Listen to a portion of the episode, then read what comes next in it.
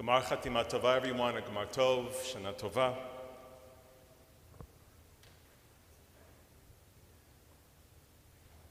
So there's a story told about a husband who is increasingly worried about his wife's deafness.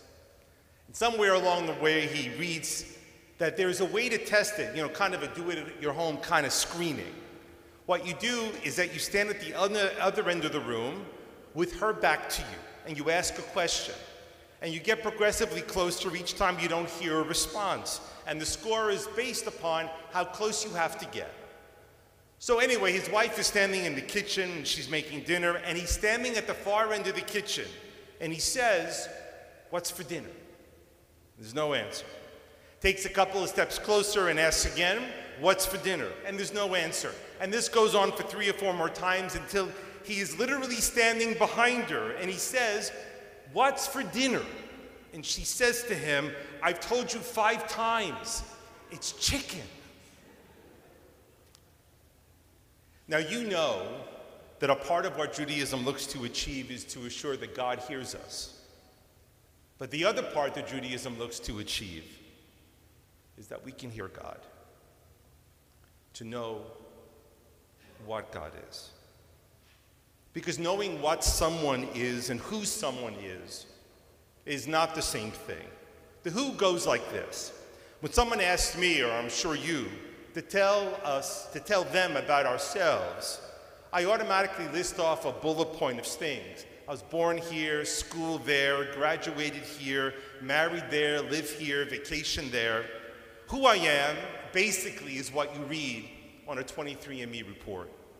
But none of that, none of that says anything about what you are. And let me show you what I mean. There's an election coming up, and you have three people to vote for. Allow me to say that any likeness this may bear to actual living people is entirely accidental. Candidate number one is partially paralyzed. He has hypertension. He's anemic and suffers from an array of illnesses. In addition to all of that, he likes to lie to suit his purposes, he consults astrologers, he cheats on his wife, chain smokes, and is an alcoholic. Candidate number two is severely overweight. He's lost every election he's run in, he suffers from depression, he has suffered at least two heart attacks. He is, by all reports, someone who drinks himself through the entire night, and then before going to bed, he takes two sleeping pills. Candidate number three is a highly decorated war hero. By all accounts, he treats women with respect, loves animals, never smokes, seldom drinks, and is a strict vegetarian. Who would you vote for?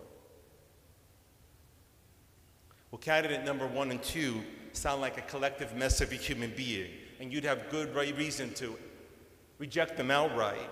Candidate number three sounds like a genuine hero, a lover of men, women, and children well groomed, polite, and humane to the point where he won't even bear human suffering. So, what more could you ask for? So, who would you vote for? You want to know who these people really are? Candidate number one is Franklin Roosevelt, the only four term American president who rescued the country not only from the Great Depression, but Europe from Nazi tyranny. Candidate number two is Winston Churchill, who, in the dark early moments of the Second World War, refused to negotiate a surrender to the Nazis when defeat seemed all but certain. He stared it down. And our heroic candidate number three, that would be Adolf Hitler. What Roosevelt and Churchill, both wealthy and elite, what they had in common was far deeper than the bullet points of their lives. They were people who suffered deeply in ways that fundamentally altered what they were. Roosevelt was paralyzed with adult polio. Churchill was dogged by clinical depression all of his life. And Herr Hitler, the biggest problem he had was being a broken, rejected artist before he decided to become a genocidal maniac. So, what are we? A hint to our answer is found in this morning in a well known but little understood prayer called the Vidui or the confessional. It is the moment you'll know in the prayer service, and remember, this is the only time of the year that it is done on Yom Kippur and no other day of the Jewish year. when we all stand slightly hunched, we take our right hands and we tap our hearts. We do this as we recite a very long list of the ways that humans manage to destroy their lives. And if you look carefully at this list, you'll realize something that's surprising. It is all written in the plural, in the we. For the sins we committed of dishonesty, for the sins we committed of mistrust, for the sins we committed of greed. There's no I in this or me. It's all in the plural. And Jewish tradition tells us why. Because you might say, you know what, this year maybe I lied, but I wasn't greedy. Or you might say, you know what, this year I misled some people, but I wasn't larcens. So why should I repent for something I didn't do? This morning, on Yom Kippur, the lesson is laid at our feet that we are all broken creatures, albeit in different ways. We got there because maybe we had a bad parent, or we had an illness, or we struggled in school, or it's been hard for us to make a living. We're broken because we suffered the death of someone whose passing was unimaginable to us. We are broken because this is what life does. It wears and howls at the patina of life, and if we are brave enough and honest enough to look, you can see what it shows loss and heartache. And if you can stare a little bit longer, you'll see something else courage and determination. You know, scientists discovered that there's a large trunk of neural pathways that lead directly from your heart to your brain. In the ancient world, we are told of people who died of a broken heart. And now we know that it is, in fact, possible. Just like the brain, the heart can clearly choose to die because it takes courage and strength to live. And Yom Kippur teaches us, reminds us of the harshness to which life's beauty is carried.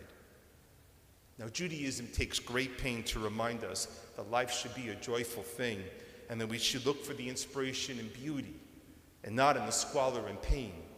And yet, the words of the Talmudic sage Rabbi Yochanan makes it abundantly clear to us that the human eye, he said, has a white part and a dark part but you can only see through the dark part. Because material progress and security do not make us stronger or wiser or deeper people. Comfort and ease don't make us happier. Technological advancements and wealth don't make us feel safer or more hopeful in the future.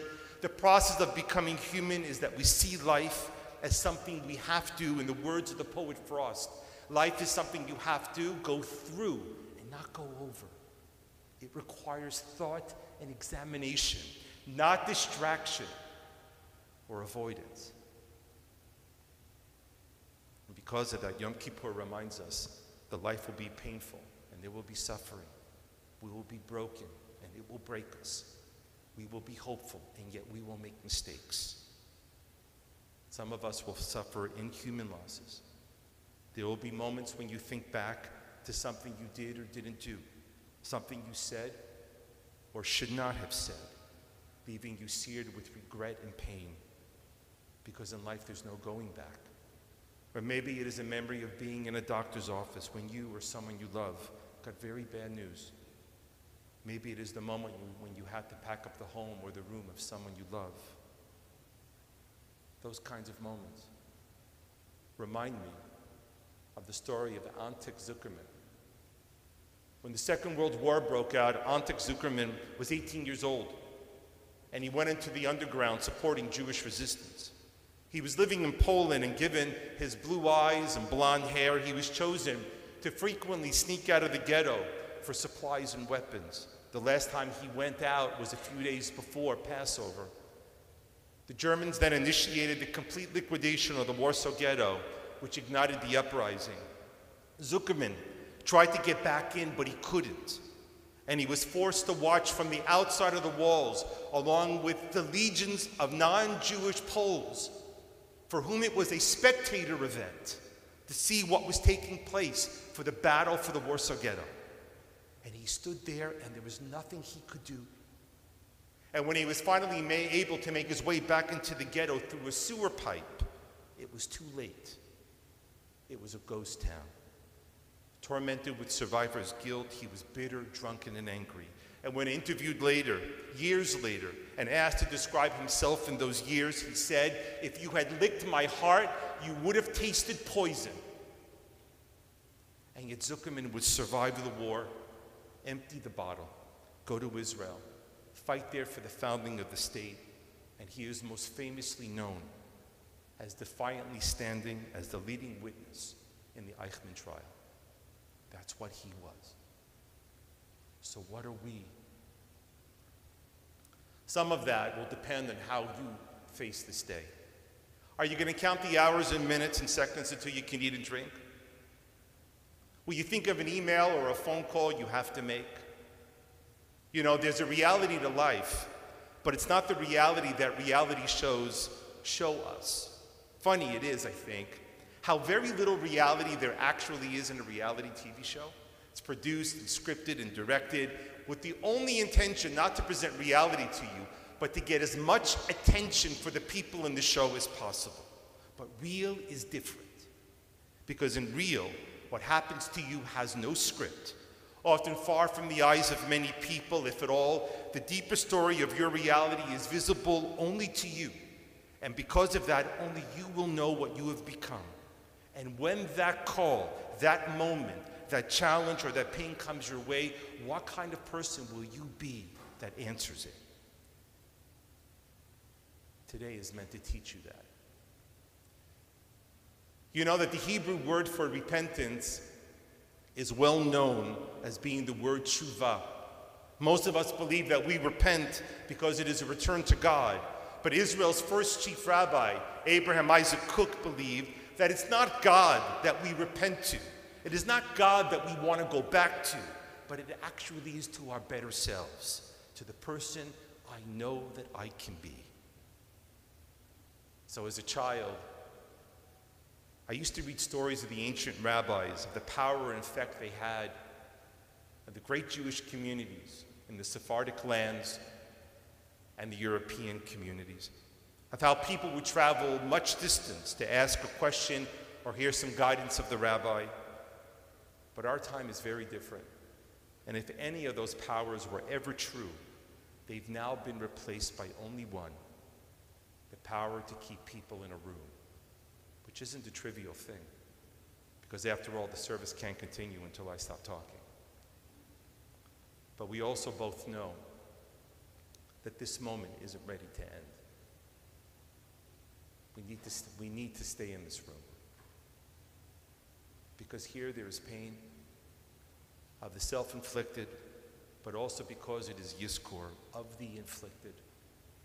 Because I was right when I said this morning in saying that who I am is not what I am. Who can be a person who has lost a great many things? Who can be a person with a broken heart? But what I am is what I decide to do with those broken pieces. I remember reading years ago, in fact, actually, as I think back, it was a trip I took to Yad Vashem with my wife Lisa. I remember reading there the testimony of a man named Max Webb. I never forgot it. Webb, who was actually born, born as Weisbrot, was born and raised in Lodz, and walking home from school one day, from high school, he saw German army vehicles pulling up in front of a Jewish hospital. He stopped, and before he was able to find another route, he saw the Nazi soldiers throwing the babies against the walls before throwing them out of the windows into the back of waiting trucks. He didn't believe what he was seeing, but he knew it was real. So Max ran home and sat his mother down. He told her what he had seen, and they ready to leave. And before stepping out of the apartment and seeing his mother for the last time, he told her, If I survive this, I will make sure that this is not forgotten. In Auschwitz, he would see the guards yell at the Jews, Who will live and who will die? taunting them with the solemn words that we say on this day. He would learn the Nazi plans to build a museum of the Jews filled with the religious items stolen to commemorate the extinction, eh, the extinction of the Jews. He would survive face to face elections with Mengele in the death march of 1944 and when the chance to fulfill the promise to his dead mother came, he and his wife moved to California, and Max would become a real estate developer there, a man of great wealth. But I dare you to walk around Los Angeles, Jerusalem, or Tel Aviv and not see his and his wife's name on many, many buildings, and specifically synagogues, Jewish schools, places of Torah and learning, institutions where rabbis are trained, because Max's promise was to make sure that this was not forgotten. Not the horror of the Nazis, but the beauty of our faith. Not the genocide, but our genius. Max later said, if they thought by killing our children that they would put an end to us, I would devote my life to making sure that they would be wrong. I think of that often in my life, and I want you to as well. Because the greatest Jewish traditions is not to remember how people died, but to remember how they lived, to use their lives to inspire us, to find their strength in making ours. Because, as we here know all too well, blessings and tears are often mixed, which means that faith can coexist with tragedy, it can survive it, carry both with us. And this makes us what we are. Gamar Chatima Tova.